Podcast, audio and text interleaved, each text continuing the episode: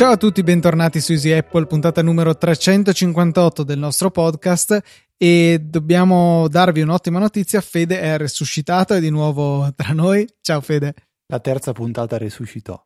sì, dovevamo aspettare tre giorni, invece abbiamo aspettato una settimana e vabbè dai Fede, ci fa comunque piacere che tu sia di nuovo dei nostri, ti sei ripreso almeno in parte? Sì, mi sono abbastanza ripreso, ho rischiato di lasciare le penne eh, in Sicilia, precisamente alla riserva dello Zingaro, dove per una serie di, diciamo, sfortune annesse, cioè caldo, freddo, fatica, mangiato qualcosa, mi è andato male, stavo, fatto una congestione, ho rischiato di veramente restare, restare lì. Però sono tornato, sono tornato col sondaggio anche Luca, perché so che scorsa puntata hai eh, trattato eh, un argomento anche a te molto caro. Oh, sono sincero, non ho ancora avuto tempo di ascoltare la puntata proprio perché mi sono ripreso da poco. Eh, questa puntata ti racconterò un po' io, come, come mi piace fare solito, di solito quando vado in vacanza o faccio un viaggio, di cosa ho apprezzato, cosa ho scoperto, cosa ho usato durante questo viaggio, quindi probabilmente salterà fuori un po' un, un monologo all'incontrario, questa volta parlerò un po' più di te. Va benissimo. Tra l'altro, eh, per la premiata rubrica Non c'entra un tubo, ma eh, stavo giocando a ridimensionare la finestra di Safari in cui avevo aperto il sito di Easy Podcast e mi ero completamente dimenticato della graziosa animazione che c'è nella, gran- nella larghezza appena più grande da far sparire la visuale mobile, ehm, quella dove appunto c'è la barra completa sopra, che c'è la lente di ingrandimento per la ricerca e se la clicchi mm-hmm. scorre tutto a sinistra eh, schiacciando via sì. la scritta Easy Podcast. Me l'ero completamente dimenticata questa, carina, dai, avevo fatto un discreto lavoro. Mi ricordo che l'avevo fatto attorno a Natale, quello me lo ricordo, ma non ricordavo dell'animazioncina, bene, sono abbastanza fiero di me stesso e niente, ci tenevo a dirlo perché mi piaceva. Fede, sì, sono curioso di sentire com'è andata la tua vacanza, anche perché tu, a differenza di me, tendi a fare più caso a come la tecnologia ti ha salvato le chiappine, e io invece non ci penso eccessivamente, cioè dovrei fare uno sforzo consapevole che non sto ancora facendo. Allora, un po' prim- prima di tutto, Luca, eh, stato in vacanza, in vacanza bisogna per forza ormai condividere le foto, eh, condividere dove si è stati, perché altrimenti eh, non si è stati lì. Um, e il sondaggio verte su questo perché nel momento in cui volevo condividere un, una foto, dovevo scegliere se farlo in maniera statica, quindi postare la foto su Instagram, oppure in maniera volatile, cioè quei contenuti che si autocancellano dopo un tot di, di tempo, di giorni, quindi le Instagram Stories. Allora mi è venuto qua un sondaggio. Voi solitamente quale eh, dei due preferite? Preferite lo sharing permanente o volatile? Eh, io, Luca, te lo dico subito, io preferisco ultimamente tantissimo il volatile per un motivo, perché mi sono reso conto mi stai sconvolgendo, che... Fede. Mi no, stai Luca, sconvolgendo. Scusa, io lo so, giù. ma ti racconto questo, cioè perché per me eh, bisogna usare questo volatile? Perché trovo veramente sbagliato eh, il concetto di Facebook in questi, in questi, in questi giorni. Mi sento di, dopo essermi rimosso, non sposare assolutamente quello che eh, è l'intenzione di Facebook, ovvero un diario personale ma pubblico. Perché su Facebook oggi uno scrive i pensieri, foto, cose belle e restano lì per sempre. E chiunque può andare a vederle. È un po' come se tu scrivi il tuo diario pri- pri- privato, personale, e poi però chiunque può andare a leggerselo. Non è proprio identico perché hai la consapevolezza che stai condividendo con altre persone, però resterà lì per sempre. Quindi secondo me, te lo dico, la cosa più bella è quello che sta facendo Instagram Stories, perché da un lato ti permette di condividere, però poi ti tiene archiviato nel tuo profilo di Instagram quello che hai condiviso e volendo puoi scegliere di lasciare qualcosa di, di statico sul tuo profilo, che vedano tutti. Um, e quindi sto preferendo tantissimo questo tipo di, di, di, diciamo, di sharing. Ehm, ovvio, non tutti vedranno la foto che ho postato con il cane mentre stava mangiando l'osso, perché avete 24-48 ore per vederlo, però veramente non condivido minimamente l'idea di dover lasciare lì qualcosa per sempre e dimenticarmene e non lo so, eh, alla mercé di tutti. Chissà un domani che cosa potrà, potrà scaturire, creare.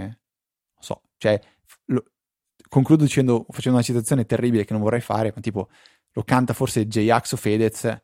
Dice, no, se è J-Ax ancora ancora, se è Fedez non mi ricordo, secondo me, t- tanto ormai sono, sono la stessa persona ormai. Dicono una roba tipo, pensa tra dieci anni, vent'anni esageriamo, dai, facciamo vent'anni Luca tuo figlio che magari vede sul tuo profilo di Facebook le foto di quando a 16-17 anni facevi il coglione, ti ubriacavi o anne cose. Cioè, insomma, certi ricordi devono restare per te. Ci sta che li vuoi condividere, ma a un certo punto si deve chiudere un lucchetto, secondo me. Bello il fatto che Facebook ti propone i contenuti dell'anno scorso, due anni fa.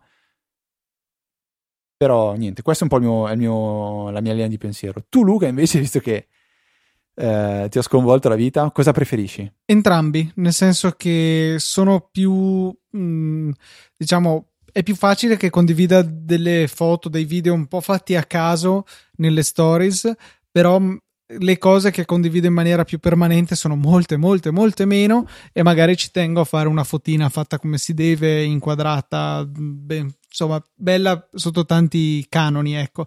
Mentre invece le stories le tratto un po' più come siamo al bar, chiacchieriamo, un po' come boh, sì, un incontro informale in cui ti racconto di getto quello che sta succedendo senza preoccuparmi di raccontare una bella storia, qualcosa del genere.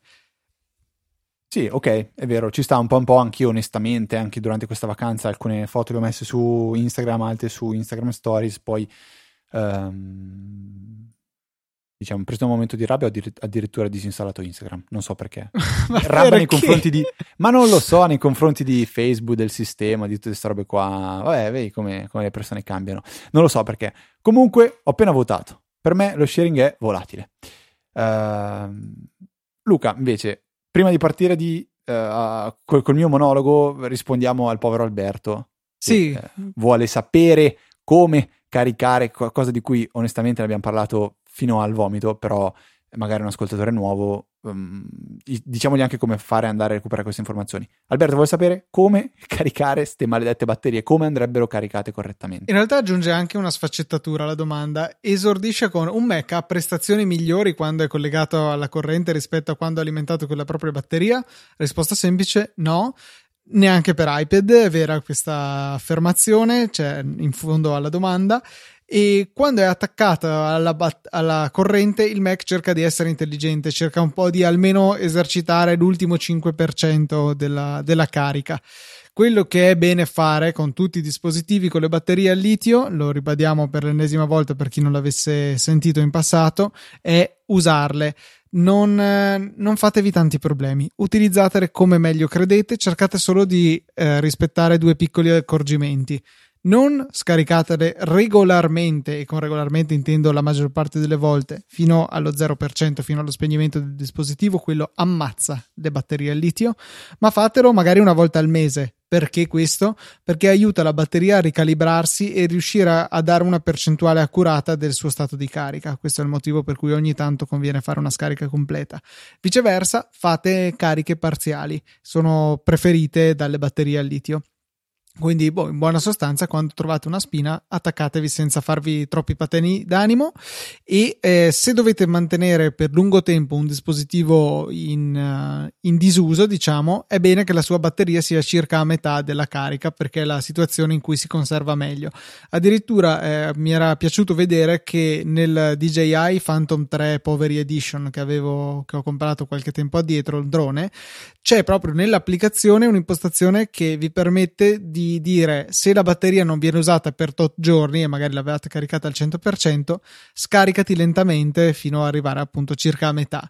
E è una funzione propria della batteria e è molto comoda se per caso, non so, magari arriva un mese che andate in vacanza, andate da un'altra parte, non avete tempo di far volare il drone, piove sempre, non lo so la batteria da sola si porta al 50% di carica in maniera molto lenta, graduale e, e quindi si salvaguarderà. Voi potete impostare dopo quanti giorni questo accade. E, e quindi sì, ribadisco l'ennesima volta, usate senza troppi patemi d'animo le vostre batterie, usatele, però ecco, lasciare sempre sempre il Mac alimentato solamente a muro non è l'ideale perché comunque le batterie vanno tenute in esercizio, eh, però eh, al contempo non scaricatele del tutto sempre, fatelo ogni tanto.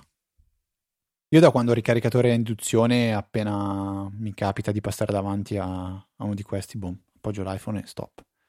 Però ovviamente l'iPhone è impossibile che sia sempre in carica in questa maniera perché quando lo usi poi lo stacchi dal caricatore anche perché è semplicissimo staccarlo mentre quando c'è il cavo la tendenza è quella più di tenerlo sempre connesso um, boh ma metti che con no. l'iPhone cioè comunque il fatto che ci muoviamo in qualche giorno particolare magari sta attaccato 36 ore, non lo so, stai a casa tutto un giorno, non lo stacchi mai dal caricabatterie, però è un caso estremo. Invece il Mac ci sta che stia settimane attaccato senza usarlo a batteria.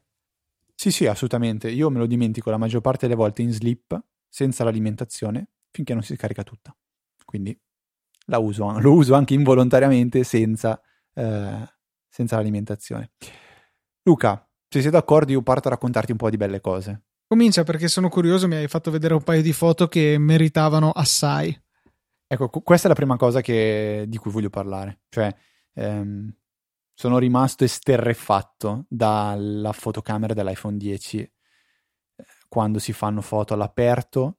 Ho fatto tante foto panoramiche che sono venute, de... ma, ma, veramente una in particolare mi sono innamorato, du- due foto, sono venute veramente dei capolavori che voglio assolutamente stampare in qualche modo, probabilmente lo farò anche tramite stampa su tela che uh, è un servizio che mm, abbiamo consigliato, economico e permette di stampare le, le, vostre foto, immagini in una qualità buona su tela o anche altri materiali e um, a me piace tantissimo, ho già, già acquistato almeno 5-6 di questi, di questi prodotti anche per fare dei regali. Comunque sono venute delle foto impressionanti, impressionanti e um, confermo che uh, ho avuto il privilegio di fo- creare una, una, mezza tecnica che probabilmente userà anche la, mm, una buona altra parte del mondo che non conosco, ovvero quella della eh, chiamata self pano. Eh, cosa sarebbe una self pano? È un mix tra un selfie e una panoramica, ovvero il selfie cosa significa? Significa farsi la foto da solo. La pano è fare una foto panoramica, quindi ampia. Eh, per fare la self pano servono due persone. E in cosa consiste? Consiste nel fare mezza panoramica con la persona A che fa la foto alla persona B e a un certo punto, quindi a metà panoramica, cambiarsi i ruoli. E, e quindi la persona B fa la foto, continua a fare la panoramica, la persona A compare nell'altra metà della foto. L'effetto per me è proprio bellissimo e fa ancora più scena quando dici no guarda che l'abbiamo scattata da soli sta foto qua. E al di là dell'effetto particolare, veramente mh, mm, cercherò di condividere con voi delle foto, mettere nel link delle, delle, delle note della puntata, perché eh, merita assolutamente. Poi Luca ha avuto la fortuna di guardarlo sullo schermo 5K. Merita eh, vedere queste foto su un bello schermo grande perché eh, non tanto per la mia incapacità di fotografo, quanto più per la, il dono che, che, comunque abbiamo in tasca eh, di, di, un telefono che anche se non siete capaci di scattare una foto vi, vi fa dei, dei capolavori. Ehm, ovviamente tutto uh, è stato sincronizzato con la Cloud Photo Library che mi ha dato qualche problema, prima volta in tutta la mia vita. Eh, qual è stato il problema? È stato quello che mi ha tolto l'effetto portrait quasi tutte le foto che avevo scattato in portrait. E qui colgo l'occasione per dirvi una cosa che eh, tramite l'Easychat ho scoperto non tutti conoscono. Quando si scatta una foto in portrait è possibile andare a modificarla e disattivare l'effetto portrait. Um, e quindi allo stesso modo riattivarlo nel caso in cui la iPhoto, eh, non so come si chiama correttamente, Photo Cloud Library. iCloud sì. Photo Library. iCloud Photo Library decida di disattivarvi questo effetto. Eh, e grazie alla iCloud Photo Library, quando sono arrivato a casa, ho aperto il Mac, ho lanciato l'applicazione Photos, mi sono trovato tutte le belle foto direttamente sul, sul Mac e ho potuto creare un progetto e stampare un fotolibro, che è una cosa che mi sento di consigliarvi sempre. Quando fate un, un viaggio e avete scattato delle belle foto, stampatele, perché oggi si fanno tantissime foto, ma poi non si riguardano quasi mai. E quando si fanno vedere all'amico, al parente, al fratello, farle vedere sul telefono non ha lo stesso effetto di vedere la foto stampata. Io ho fatto il fotolibro, quello da eh, la versione media, diciamo, che costa 25, a partire mi sembra da 25 euro. Servizio eccelso da parte di Apple, perché creare il fotolibro è un, una stupidata, cioè ci avrò messo due ore a farlo. E dal momento che ho pagato, in 48 ore ce l'avevo in casa. È spedito e consegnato in eh, meno di 24 ore, perché ce ne hanno messi 24 a lavorare e 24 a spedire e consegnare, quindi veramente tanto di cappello a, a, questo, a questo, servizio che, che, mi piace tantissimo.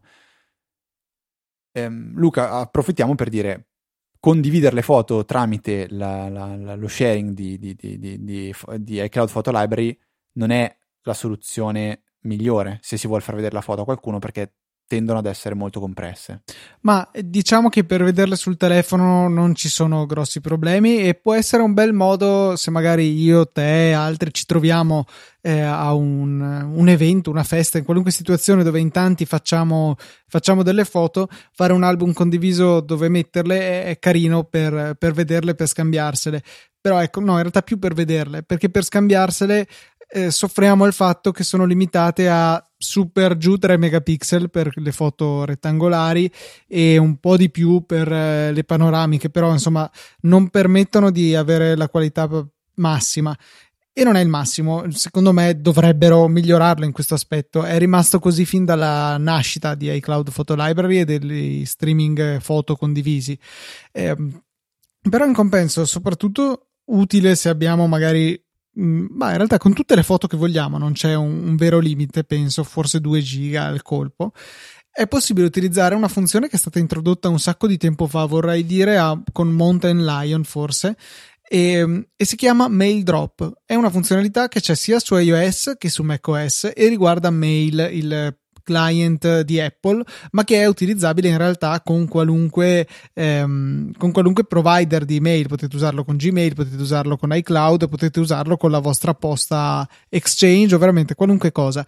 Unica cosa, mentre eh, per iCloud, se mi sto riferendo a macOS, è automaticamente abilitata questa funzione e per gli altri eh, tipi di account basta andare nelle preferenze e spuntare invia eh, allegati grandi o ingombranti con mail drop anche se in realtà te lo propone da solo nel momento in cui si rende conto che superi il limite massimo del tuo provider nell'invio di una mail, però insomma, tanto vale sprecare un clic su quella casellina. E in buona sostanza cosa succede? Vi permette di evitare di mandare l'allegato con la mail, ma di mandare un link che eh, appunto eh, risiederà sui server Apple per 30 giorni che consente il download di questa foto o questo file, questo qualunque cosa che sia.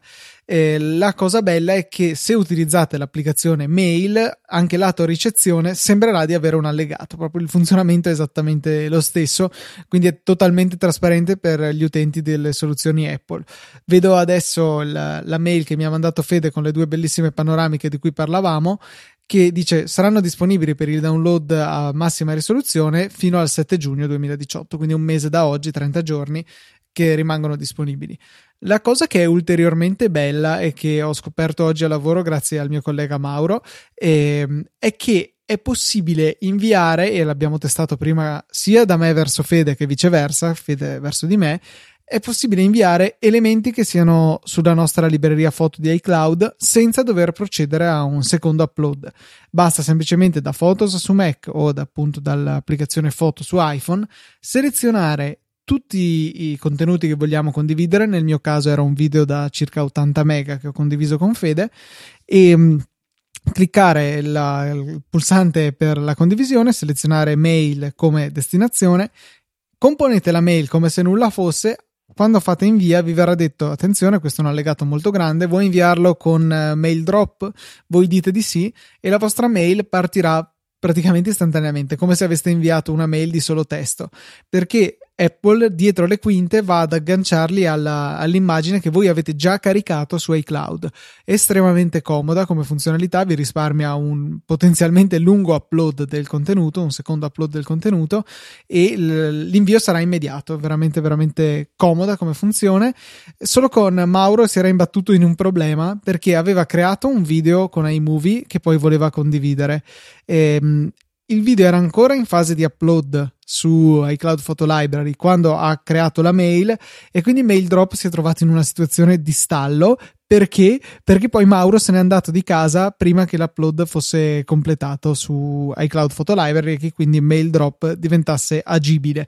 E resta da vedere cosa succederà quando si ricollegherà su WiFi e completerà l'upload, eh, perché appunto non abbiamo ancora avuto modo di testarlo. A mio avviso, la mail non dovrebbe partire fino a quando l'upload non è stato completato. Magari potrebbe partire una prima mail che dice: Guarda, Luca, ti sta per inviare un'immagine, la sta caricando, e poi una seconda mail, ecco l'immagine.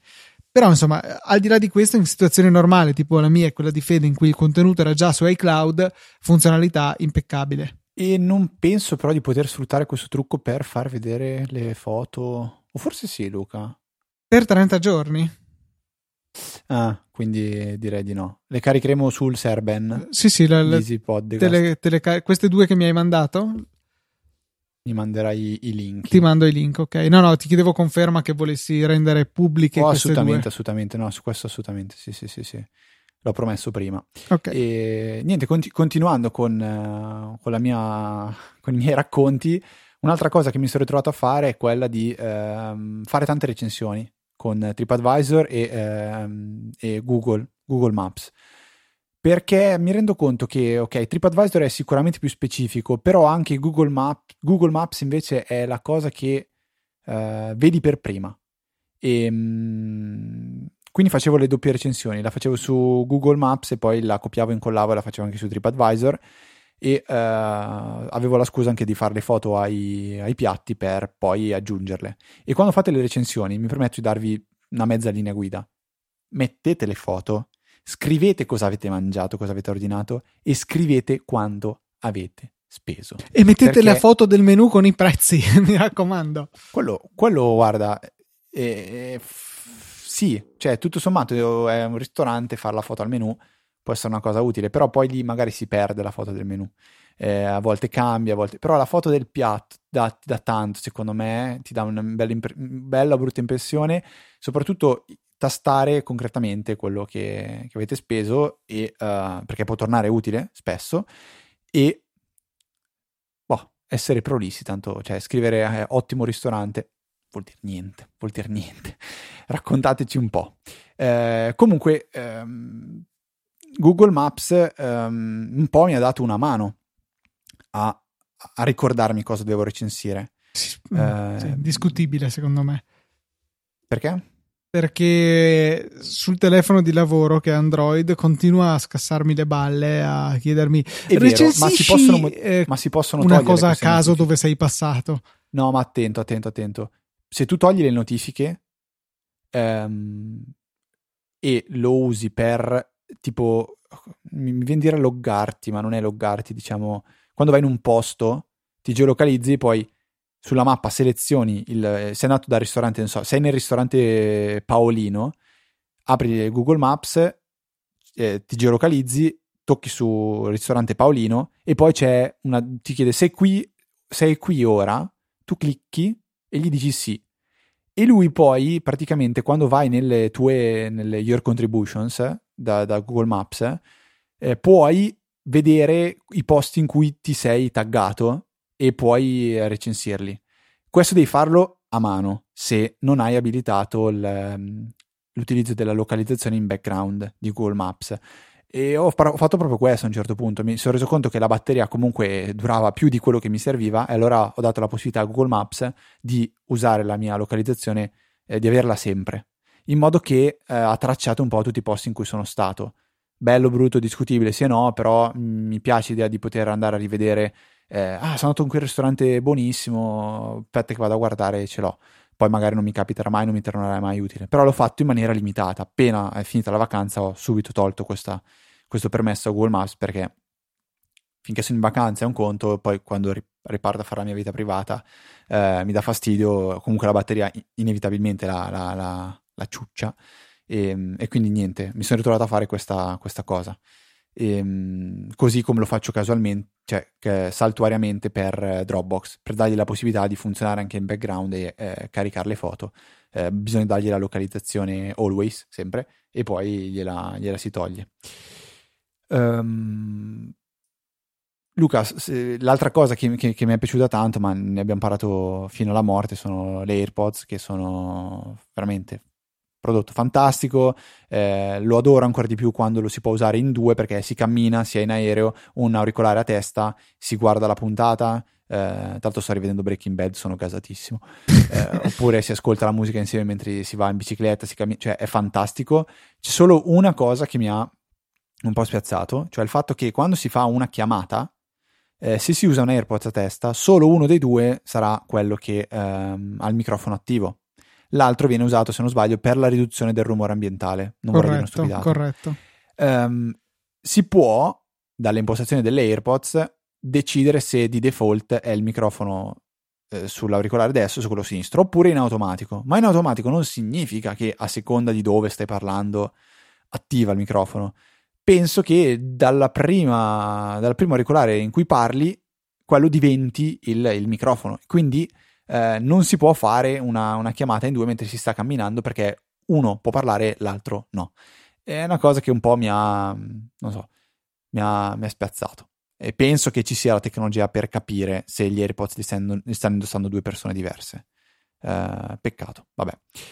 Non so se vuoi parlare tu invece, Luca, di, di questo. Così poi io finisco. Butto lì un, o meglio, in framezzo con un, un ennesimo. Oddio, questa brutta parola. Endorsement, un ennesimo uh, complimento a Carbon Copy Cloner perché è un'app stupenda per Mac. Cosa serve? Serve per fare backup principalmente con la particolarità di creare dei backup eh, buttabili, avviabili, cioè voi potete prendere un disco esterno e a differenza di quello che succede se ci fate il backup sopra con Time Machine, potete direttamente far partire il vostro Mac da questo disco esterno, il che è estremamente comodo in molte situazioni. Eh, succede una catastrofe, vi si rompe l'SSD del vostro Mac, in tempo zero potete avviare dal, dal disco esterno e boh, fare il vostro lavoro magari più lentamente, però almeno senza dover prima sostituire l'SSD, cosa che se l'SSD è saldato come in tutti i nuovi Mac potrebbe non essere istantaneo e appunto eh, siete di nuovo operativi almeno temporaneamente. Oppure eh, prendete il vostro SSD esterno il vostro disco esterno di backup e lo collegate al Mac di un amico e lavorate da quello. Tutto questo è, è possibile. E Carbon Copy Cloner ha introdotto una nuova funzionalità che è la gestione degli snapshot sui dischi APFS. APFS è il nuovo formato di Apple che è stato reso il predefinito con iSierra e che eh, la maggior parte dei Mac al, alla quale la maggior parte dei Mac sono stati aggiornati o meglio al quale al formato APFS perché se installavate iSierra eh, per la maggior parte dei computer si passava automaticamente a questo nuovo tipo di file system. Una funzionalità che hanno sono gli snapshot cioè la possibilità di eh, cristallizzare una situazione uno stato del disco e, e tenerlo come riferimento anche se poi cancellate modificate file. Potete sempre tornare o consultare uno stato in cui era in passato.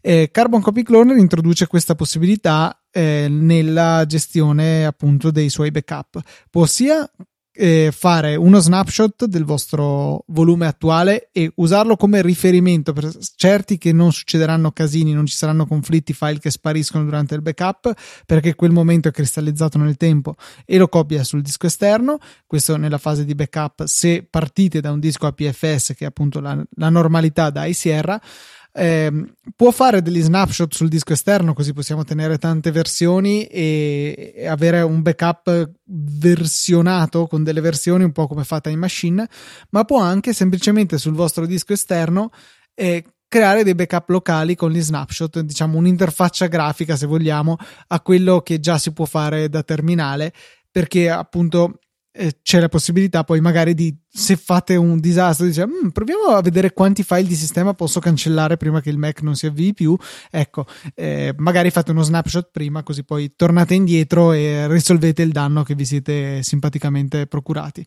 È una funzione che è disponibile per tutti coloro che hanno acquistato la versione 5 acquisto che vi consiglio di fare a occhi chiusi. Io ho subito aggiornato eh, comprato l'aggiornamento quando è uscito costa eh, per chi non è un vecchio cliente, o meglio, per chi non ha versioni precedenti dal quale acquistare l'upgrade, eh, costa 34,65 euro, che secondo me ci sta assolutamente come, come, prezzo per un software che potenzialmente può salvarvi il di dietro in più di qualche situazione. Non è un abbonamento, è un prezzo una tantum, salvo poi ovviamente quando esce la versione più recente, quando uscirà la versione 6, immagino magari tra due o tre anni, sarà necessario pagare per un upgrade che costerà comunque il 50% rispetto all'acquisto, eh, primo, il primo acquisto come appunto questo che vi sto descrivendo adesso di 35 euro.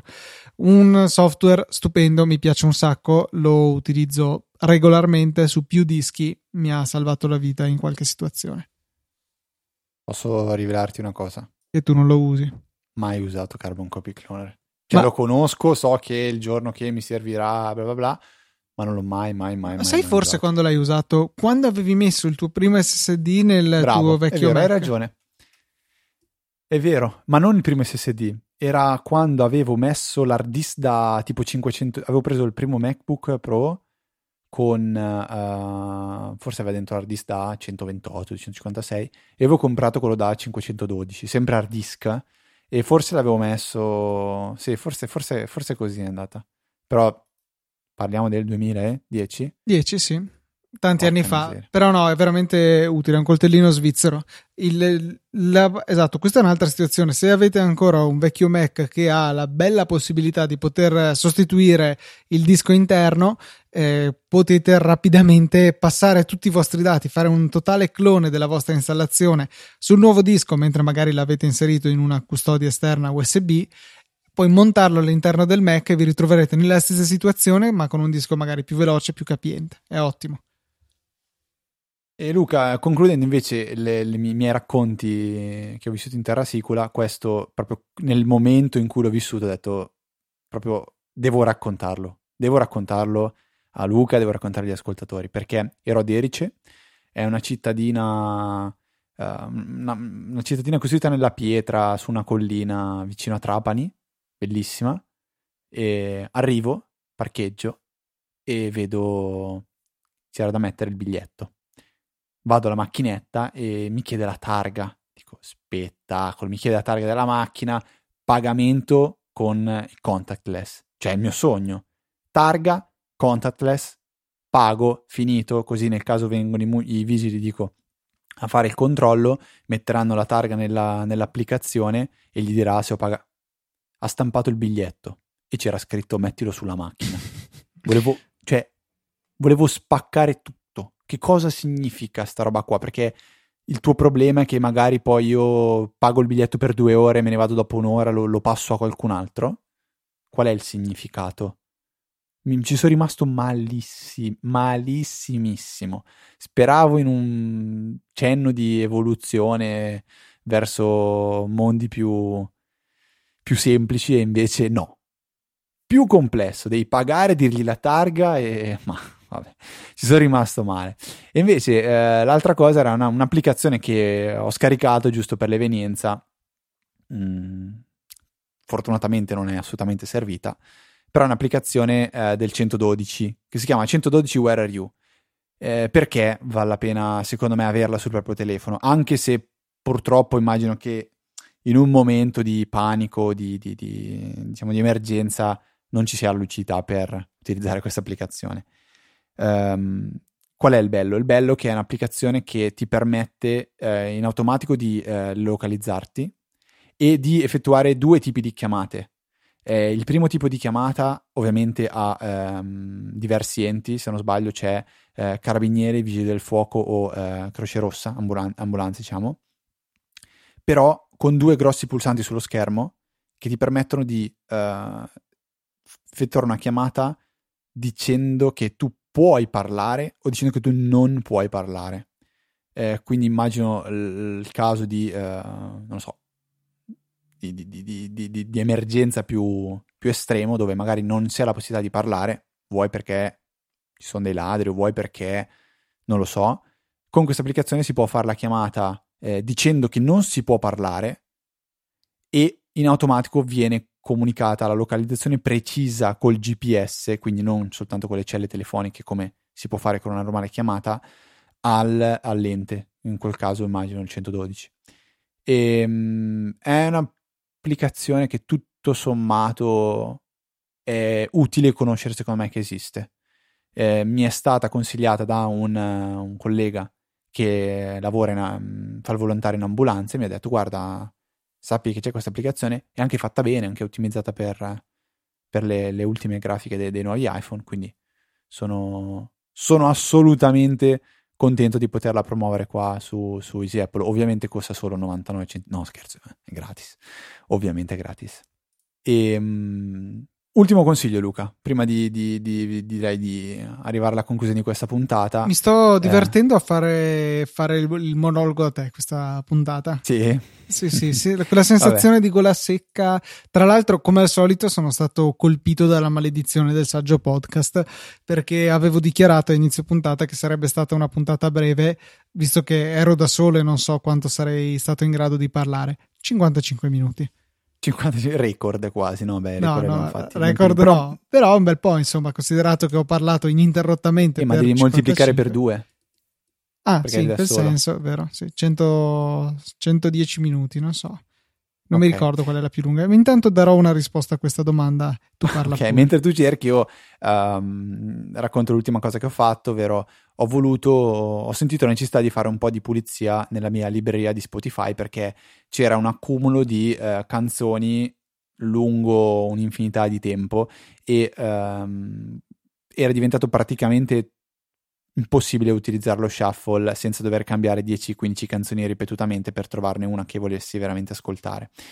E allora ho fatto anche un sondaggino su Twitter da sera cosa faccio? Eh, vale la pena farlo oppure me ne pentirò? E mi è arrivato un consiglio molto intelligente. Non mi ricordo, mi spiace, cavolo, eh, forse vado a recuperare anche la persona che mi ha scritto. Eh, forse, forse, addirittura su Chat mi, mi, mi, è stato scritto. Eh, fallo, ma creati una uh, una playlist che chiami backup e prima di fare il, la, la, diciamo, il wipe, quindi di cancellare tutta la tua libreria musicale, sposti tutta la tua libreria in quella playlist, in modo che hai un vero e proprio backup che non è altro che una semplice playlist. Ed è stato un consiglio che ho seguito a più pari, ho fatto questa playlist chiamata Backup 2 maggio, 3 maggio, quel che è, ho trascinato tutto lì dentro, fatto da da Mac, perché da iPhone penso sia una morte. E poi ho fatto il, il, diciamo, il, il formattone totale della, della libreria de, della musica di Spotify con non pochi problemi perché se provate a selezionare tutte le canzoni della vostra libreria non vi compare il pulsante che vi permette di togliere dalla libreria perché basta che ce ne sia una nella vostra libreria che non sia disponibile non sia disponibile vuol dire che per qualche motivo è stata rimossa, quindi è, se cliccate non potete ascoltarla e non compare il pulsante per togliere le canzoni dalla libreria. Quindi ho dovuto fare a blocchi di un po' di, di canzoni alla volta eh, finché non ho, non ho, terminato il lavoro.